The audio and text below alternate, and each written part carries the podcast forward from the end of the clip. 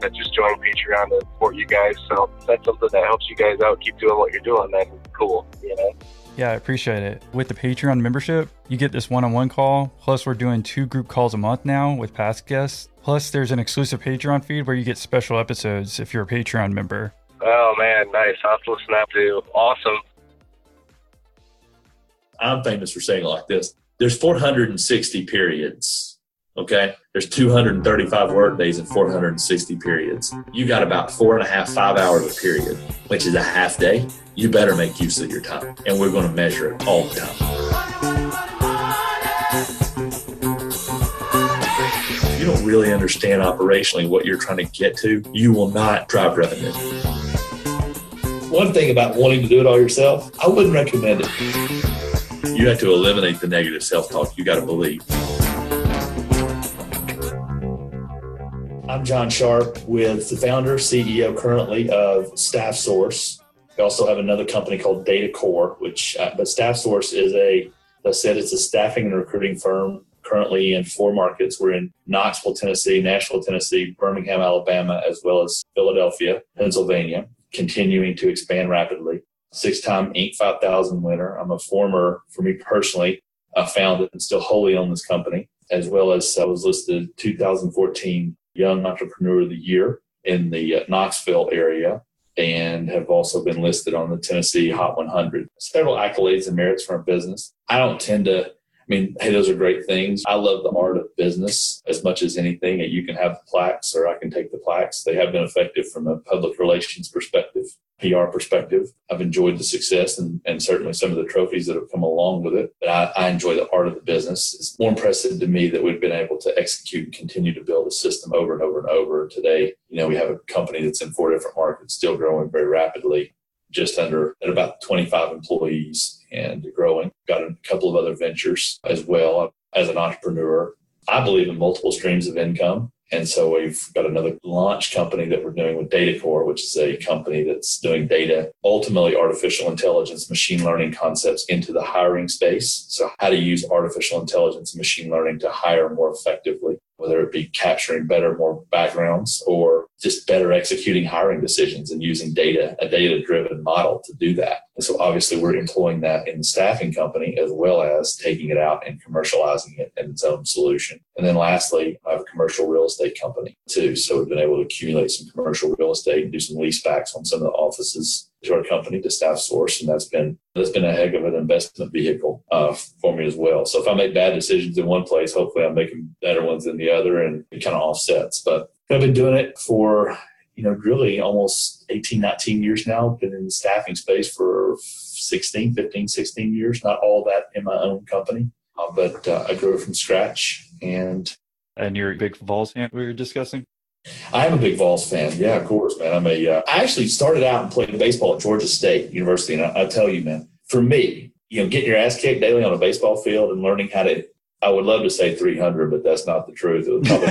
you could say that. We won't look at the stats. yeah, right. Please. And so, anyway, it's a very humbling experience to hit one out of four and, and to call that success. But I will tell you, in our space that we're in, it taught me how to fail. It absolute that college baseball experience taught me how to fail and to get back up and keep going. And I'm probably too used to failing today in some ways. But I started out in Georgia State, finished at uh, UT, got an undergrad out of UT. So yeah, of course I'm a Vols fan. Go Vols.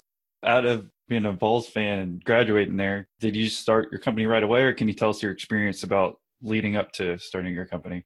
You know, if somebody asked me what my long term vision was when I was I graduated from college when I was 21, and I said, "Well, Friday I'm going out for drinks." and that was it. I don't. I will tell you, I had signals and symptoms of an entrepreneur uh, very early on. But no, I, when I got out of, I graduated from UT degree in finance, and I, I had a lot of accounting in my background. So I went to work for a controller of a healthcare services company and did that for about 18 months before that company decided to sell. And fortunately, I was kind of the top in the management team of that organization. It was a smaller entity. They hit a home run on the sale. They sold that time, that particular part of the healthcare was going through significant consolidation, ambulance services, transportation, and company sold. Owners made really good money. At that point, so I worked for them for about 18 months and I was getting a couple of different job offers from AMR, American Medical Response. And I got an opportunity and an offer to go into sales with another organization, so a big Fortune 500 staffing company. And, you know, at the time I was just like, okay, you know, got one cool opportunity here, and this one is being offered to me. And I'm like, what do I want to do? And so I went to the library at UT Knoxville, studied the staffing and recruiting industry and the human resources industry. And I'm like, man, at the time it was a $60 billion industry, right? And this is 1996, seven, so been 20 years. And I'm like, I like this. There's going to be a lot of money made here, and this is going to be a growing issue over the course of my lifetime. So I guess I lied about looking to Friday. I, am a long term thinker. The least I can do is this is a good place to be, a good place to be playing, no matter what I decide to do in it. And at that time, it wasn't start my own company. It was just go into this industry. I joined this company in August of 98, started off and became quickly successful. Just being a member of the team, got two or three promotions over the course of 18 month to two year period. And that's when I decided to go out. So I was probably at the time, let's say 26, 2000, around that 2000 time frame, 2000. Yeah, I think it was around 2000. You're preparing for Y2K? I was preparing for Y2K. we were making a lot. Man, I mean, we were just making. I mean, we were making money hand over fist. 98 and 99 were just fantastic economies right before Y2K, before we got into 2001. But that's what happened. It was kind of, I will tell you, man, even in working for a Fortune 500 company, right? I remember about five months into that job, I was having a lot of success, and probably too egotistical at the time, really. But I kept explaining to my boss how we needed to do things. And she kept telling me, we don't do it that way. That's not the way we do it. I'm sure we need to be doing it this way. I'm one of 10,000 people and I, I need to be writing the rule book. That battle and just going back and forth, back and forth. And I'm like, I know how to do this. I feel like I can take this to the market myself, offer a better service point to prospective clients, to the marketplace. That's what I did. Can you tell us a little bit more? I mean, did you have any money saved up? Did you have a business partner next day you open office? How did it work out? Dude, I took a pair of credit cards and rubbed them together and created enough to eat beans. Yeah, Dave Ramsey would be very proud of you. I guess he would be very. I mean, like he'd be happy about the beans, but not about the credit cards. Yeah, know, he's definitely he, yeah, play the one.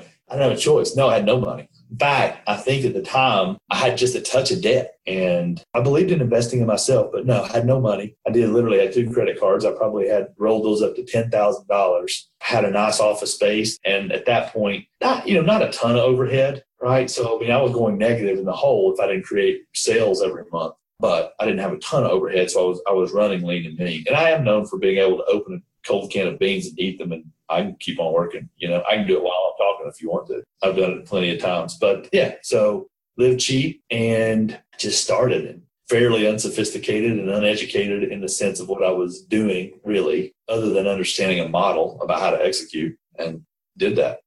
Well, you just at your apartment, you're calling the people that you were calling before, but saying, "Hey, I'm Staff Source LLC," or just because some of the listeners who are listening, I'm trying to think if they were in the exact same situation. You know, obviously they're super smart, they're 26, and they know better than their boss. If they're going to try to do their own company that's maybe potentially the same or similar to what they were doing before, I'm just trying to get an idea of how you were able to accomplish that. Just not smart. Yeah. no, I'm serious. Mm-hmm. I'm serious. I wasn't smart enough to know the potential pitfalls.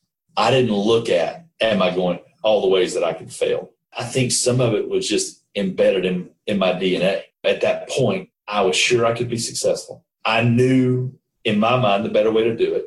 I also knew that I'm looking at this industry and going, hey, I don't have to have all of it. I just have to have a part of it. It's expanding. I can expand it client to client to client. But I was a risk taker. And, and I will say this, and I think something that was really helpful for me and has separated me from my career is I'm an accountant by trade. Now, you meet me, I don't look like an accountant. I don't talk like an accountant, right? But I understand debits and credits. I understand economic models. And that was critically important for me to understand that because I essentially knew that, hey, at that time, this is a 10% economic model. So if I can generate $10 million in revenue, I can generate a million dollars in EBITDA. Just knowing that was helpful. I think that kind of mitigated some of the and talked me into the risk because I knew what the potential rewards were. But I'm a believer in this, man. Sometimes I believe in vision, I believe in planning, but I don't know every turn along the road. You don't know every turn along the road. The great ones that I've studied from, and even Dan Caulfield, my coach to me and a mentor to me, is like, hell, don't try to know it all. Sometimes you got to get on the field and start playing and figure out what the adjustment looks like. So if you try to figure it all out, I believe in the front, you'll find out more reasons not to do it than to do it. You know, in some ways, I mean, I was just crazy enough and dumb enough to, to pull the trigger and did, and then took those two credit cards and survived. I think even in the early days, man, you get on an island. I think especially when you work alone like that, you know, you don't know what you don't know. Sometimes you just got to power through and push through, and you just got to want it. It's sheer drive, determination, a belief that you're going to win. I am optimistic by nature, man. I mean, I walk around any street corner and I believe on the next side of it that thing's going to have a pot of gold, no matter what. And I've never lost, I've really never lost that. I believed it when I was 26. I believe it today when I'm 43. You're a Vols fan, so you got to believe that way, right? Dude, we've been hanging on since '98. That's absolutely right. Well, we're, we're down. If you're still a Vols fan at this point, you're you're die hard. I mean, hard carry. It's like, yeah, me. I'm a Jaguar fan, so I understand. yeah, you know how it works. yeah, yeah. I think the optimism's key. You know, you got to be optimistic. It's hope. Now, I certainly have learned that hope is not a strategy. You can't live on that. And the more strategic and the better, more effective you are at it. And it takes those kinds of skills to scale and grow. But early on, it's just got to be sheer will and risk, especially the way I've done it, which is I grew it from the ground. I took no money. I did it with all my own capital, which was none at the time. Doing it that way is certainly certainly harder. And I didn't. I started it. I, I full blown had an office, launched it, did the whole deal. Was that 2004? Was this exactly Staff Source, or was it some other company in between? If I could pay somebody to help me brand something, I'd be a smart guy. But it, the one thing about wanting to do it all yourself, I wouldn't recommend it. I've probably gotten great, great advice and never taken it. If anybody that knows me listens to this, they're probably shaking their head, hell yeah. But I probably got a lot of great advice over the years and didn't take it. I started the company as Accounting Resource Group and then shortened it to ARG and then changed it again. Then I had a couple of different brands. We took one brand to the, so we worked as ARG for probably six, seven years. And then that brand probably longer than that, actually 10 years. And then we started another brand called Southeastern Tech Consultants. And I've recently consolidated all those brands down to Staff Source. I bought staffsource.com, actually bought that domain in 2009. At this time, I wasn't broke, but I'd tell you I was broke. But I remember paying about $13,000. Uh, they're asking 25000 for the brand, and sales were declining. It was like the middle of 09. If you, of course, the middle of 09 was like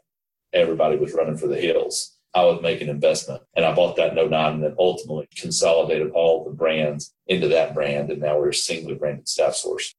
I approve of the name. I mean, it's so simple. It makes so much sense now, I guess. But you didn't originate that name you're saying back in 04? No, I did not originate it back in 04. No, it was simple. And that's what, as I've grown, we've continued to grow. It's just been a quest for simplicity because the simpler it is, the easier it is to grow, the easier it is to create alignment. And so the name to me reflects that. I always see these entrepreneurs or founders that put their names in it. For some reason, that just wasn't me. I just worked backwards from what the market wants. And to me, the market would want something that's very simple and said, hey, this is what we do. And I will say this it was important to me to own the dot .com domain. Felt like that was a smart investment. So we wanted to be the company that was at staffsource.com and to have that domain and it was available. I was looking at a couple different brands or names and that one was available. At that time, 13 grand even, right?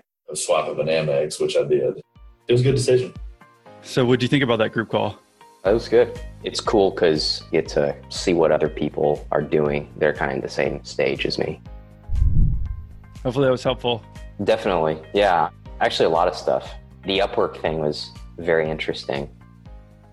Can you tell us about getting your first client, what that was like, how much money you're able to make from generating that first sale? I think I was drinking buddies with him. Mm-hmm.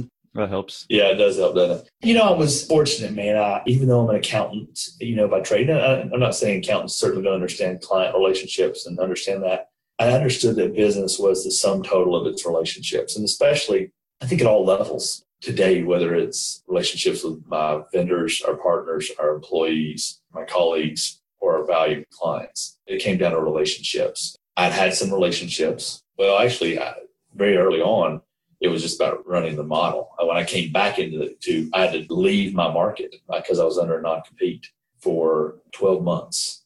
What market was that? Just so we don't miss those details. Yeah. So I was in Knoxville and would physically travel to Nashville and begin generating clients. So I would start cold calling, just cold call, cold call, cold call, set meetings up, get leads, job orders at that time, and then begin the process of filling them and I would do it all myself. I would execute the cold calls, drive over, do the meetings, get find the people, put the people in the jobs, and then begin to stack that. One thing I did differently than a lot of people, I went for contract and temp staffing. I went for the temp model rather than in the contract staffing model rather than the direct hire model because I annuitizing, creating whatever the model was, however I annuitized the revenue stream, it was a smarter play for me. The problem was financing that. But here's where my accounting background came in. Once I got to a certain point, now early on, I would tell you, and I financed some of those payrolls on my credit cards. I had to pay these people on Friday and get paid four Fridays later or whatever that date was that, that these companies would pay. Then it would take me, you know, I'd have to float that for 30 days. So early on, I did some of that on credit cards. I got a little bit of friends and family money that I wound up paying back within 30 day intervals. Never took any money from there. I mean, I did it all, I, I call it all on my own dime and my own time and then paid that money back. And then once I, and so my first clients were really as a result of cold calls, but relationships that got very deep very quick. And I was able to foster those and cultivate those through those first 12 months and sustain and build and live with them. But back to the thing, I got the clients, started funding the payrolls on the credit cards. Once I got that big enough, then I went to a bank and I got my first line of credit at about $25,000 from a small bank, FSG. That was from a relationship that I took out of that experience in the healthcare company. They knew me. They they knew I was an accountant. So I returned back to our, our business banker at that company and said, here's what I'm doing. Will you all fund this for me? And they said, yeah, we'll fund it for you. 25,000 max. They funded it off my receivables, which was big, man, because I didn't have to factor essentially where I was taking 95 cents on the dollar on factoring, I could take, you know, 98 cents on a uh, line of credit through a more traditional bank, which was clearly much cheaper. And what do you mean by factoring? I think a lot of startups and early, especially people that fund themselves, wind up selling their receivables. And it's just the more aggressive form of financing whatever it is, whether it be your inventory, whether it be your accounts receivable. But factor is a term used to say, hey, look, I'll sell you my invoice.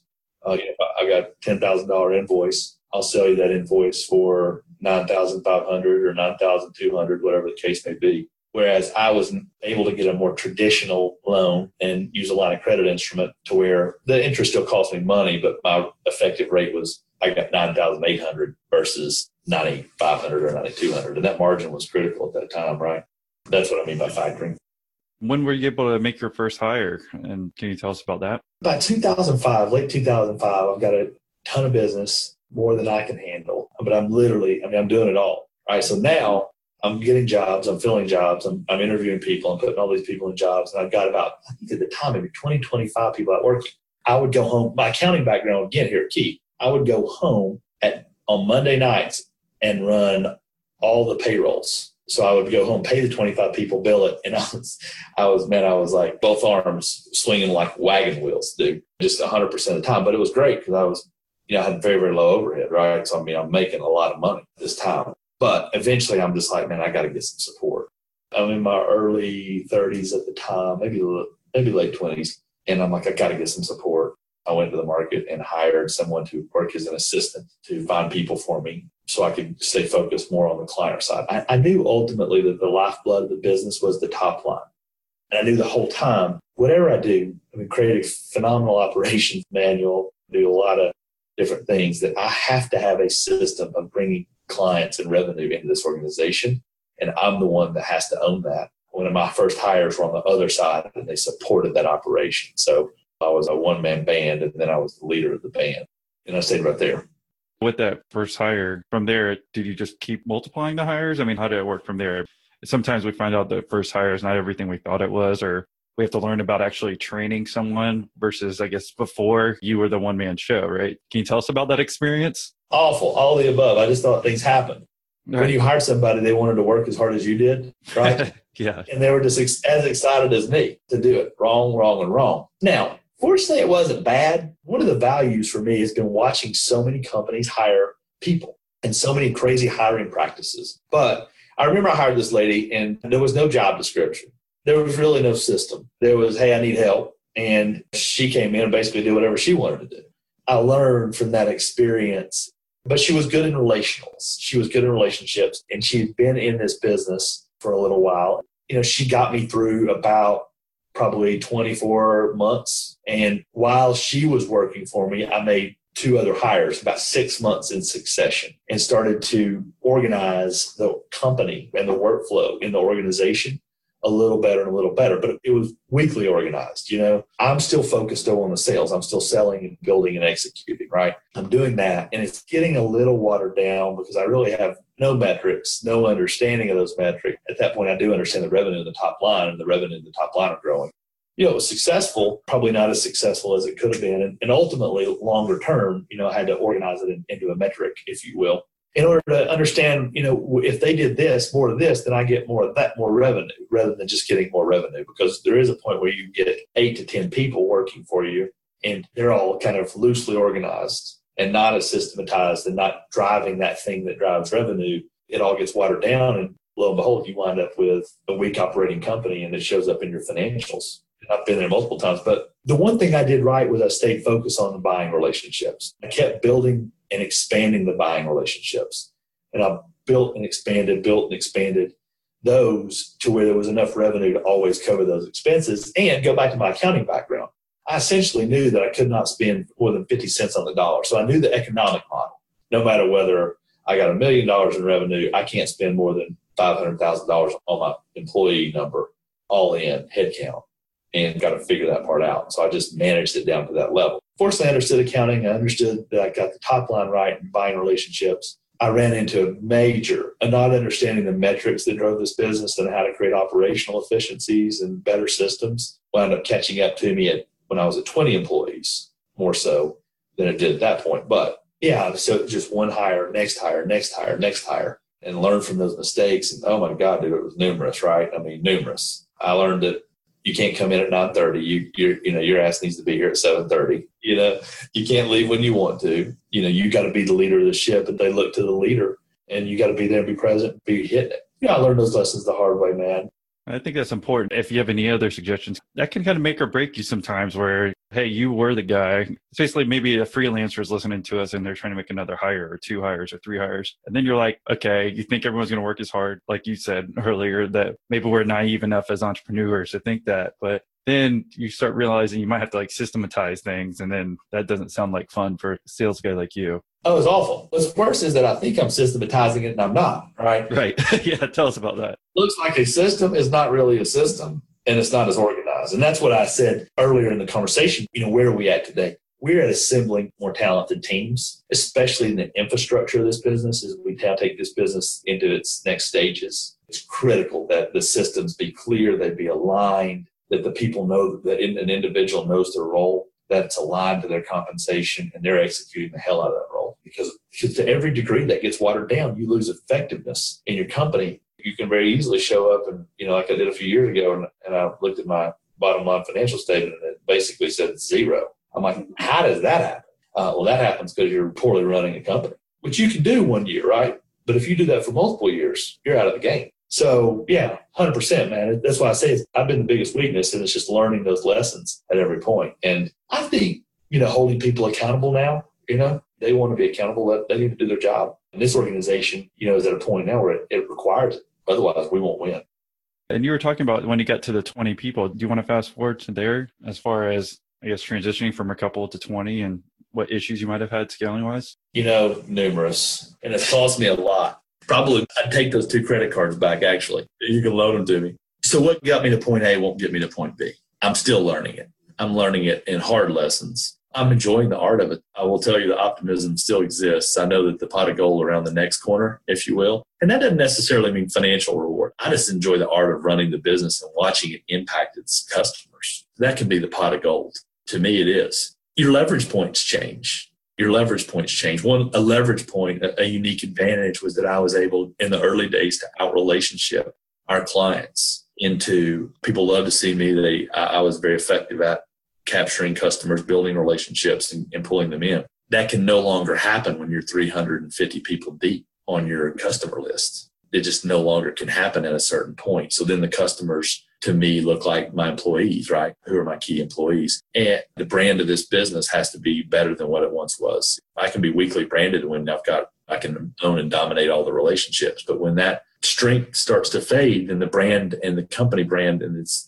system of execution has to improve. I think the biggest thing, there was another I was sitting with a guy. So uh, we do, we follow Jack Daly Sales Training. Jack's fantastic. Uh, I'm a member of Entrepreneurs Organization, have been for 10 years, and EO's been you know brilliant and just a great network for me. And they, of course, introduced me to Jack. Jack Daly's you know real popular on the street, if you will, from a sales training perspective. But anyway, I'm in Vegas. We're hanging out with Jack. We're eating lunch. He, my coach Dan Caulfield, are there, and this other guy that had just grown and sold a hundred million dollar business. I'm telling him about my big plans to grow and do all this stuff just like he did. And he goes, I will warn you, you can hire people and you can do a lot of shit. But if you don't push the right metric in your business, and it's in Jim Collins' book too, right? If you don't really understand operationally what you're trying to get to, you will not drive revenue.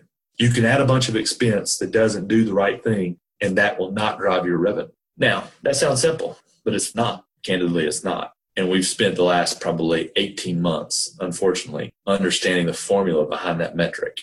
Now, we've been growing. Kudos to the market, kudos to what's been happening. But I want to continue to sustain really strong growth rates, right? I still want to maintain that 25 to 35% growth rate in my space. In order to do that, I've had to make better math. I've had to improve the systems of math in our organization at all levels, whether it's lead generation, which feeds a metric, whether it's sales that kind of come downstream off that lead generation that feed a metric. And then what's it cost me to get to that metric? And there's really two numbers. I mean, lifetime value of a client and the cost of acquisition of that client. And what are those two numbers and where are they at? And how do we acquire that client for cheaper? And how do we maximize the lifetime value in economic terms more effectively? So, you know, there's been lots of learning points, man, a lot of learning points all painful. I mean, as I told you, you can turn around and have a company that, that does a lot of revenue and, and no no EBITDA, no bottom line. But understanding what that really that key thing that everybody needs to be focused on doing to produce, and that thing produces for us it's a thousand dollars in revenue and it costs us eight hundred dollars to produce it. So and how many can we do at a certain point? I need eight hundred of those to break even. And so it's boiling the business down into better mathematical equations. And that's the reason I don't, don't explain it simply is because I've not figured it out simply yet. And that's why I'll tell you I'm on a quest for simplicity. I hope that makes a little bit of sense. Well, you're talking about the metric. Was there an easy way for y'all to figure it out? Or, I mean, I'm just thinking if someone is listening, if there's an easy way for them to try to figure out a metric to make sure they're pushing the right ones. Yeah, I think it's what's most closely tied to revenue. So when your organization gets bigger, okay, well, we'll just see how many times we sell. So, you know, our average sale, for example, is going to be $10,000. And so how much, what does it take to get that sale? Okay, well, well great.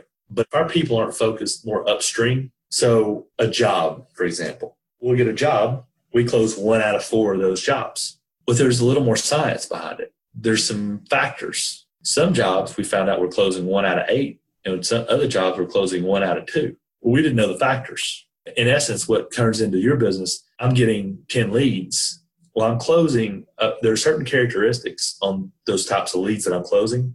And what are they? And then there's certain characteristics on what types I'm not. And, and for us, hell, it's probably easier to start at the bottom and say, well, these are definitely the things we're not doing well, and let's stop doing those things. Because I was investing a lot of money, organizational money, in those things we weren't doing well and not getting anything from. And so we didn't understand that in a metrical sense, if, if that language works.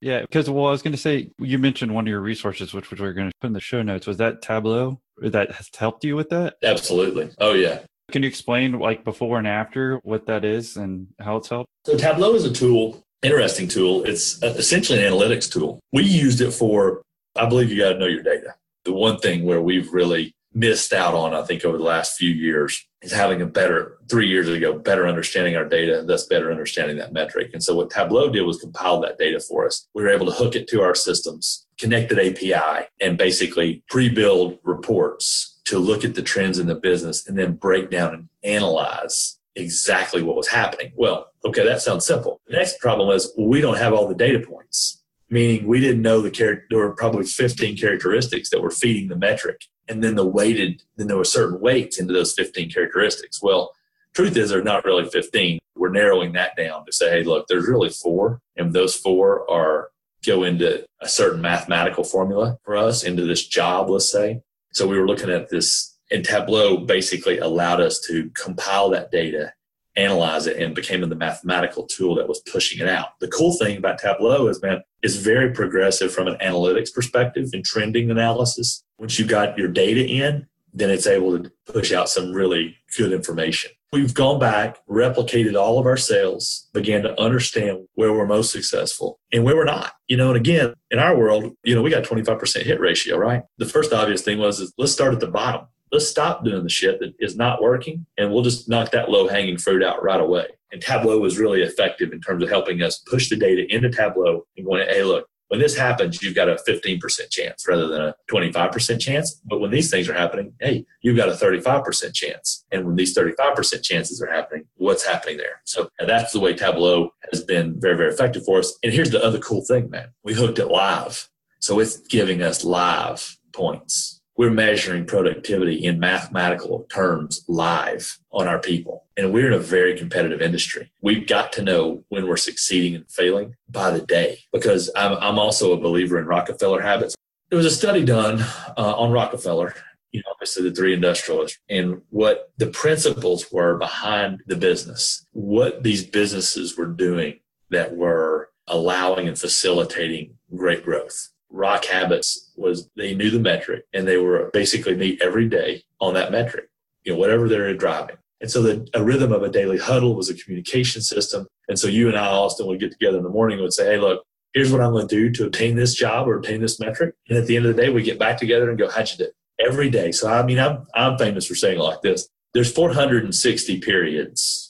Okay. There's 235 work days and 460 periods. You got about four and a half, five hours a period which is a half day, you better make use of your time. And we're going to measure it all the time. And now if we're measuring and pushing the right things, then we're going to get the growth that we're looking for. And that speaks to absolutely how you systematize, how you communicate that inside the organization, how you direct. And the better you are at directing people toward that thing that you need, then it all kind of works in concert together to create the revenue and the sales. And ultimately, the more in concert they work, the less it costs because if we're working on pushing the wrong things that are, you know, one out of seven or one out of eight on sales, well, the problem is it costs me more to acquire it than it does than, than we'll make off of it.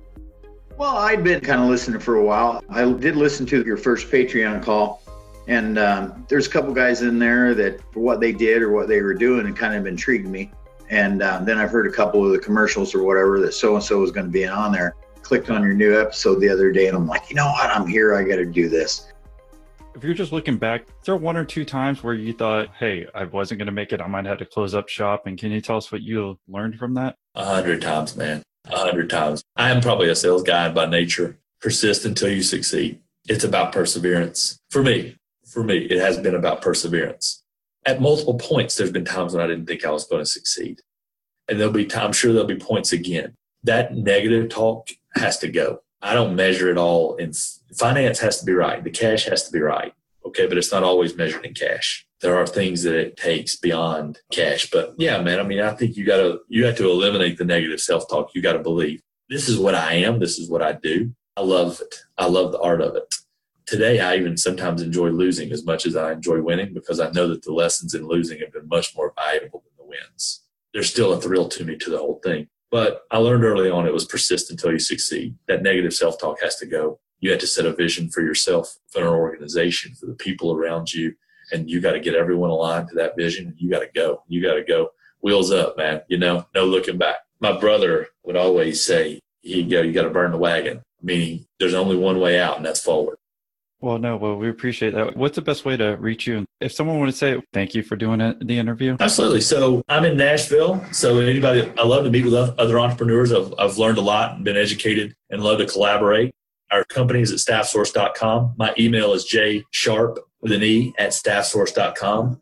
And you can look us up at staffsource.com and our phone number and just call me up. And I mean, I invite, we'll meet with just about anybody, especially in cities that I like to go to. If we're not in Nashville, obviously Nashville's easy, but in other cities, that's fine too. Yeah, look me up. I'd love to talk.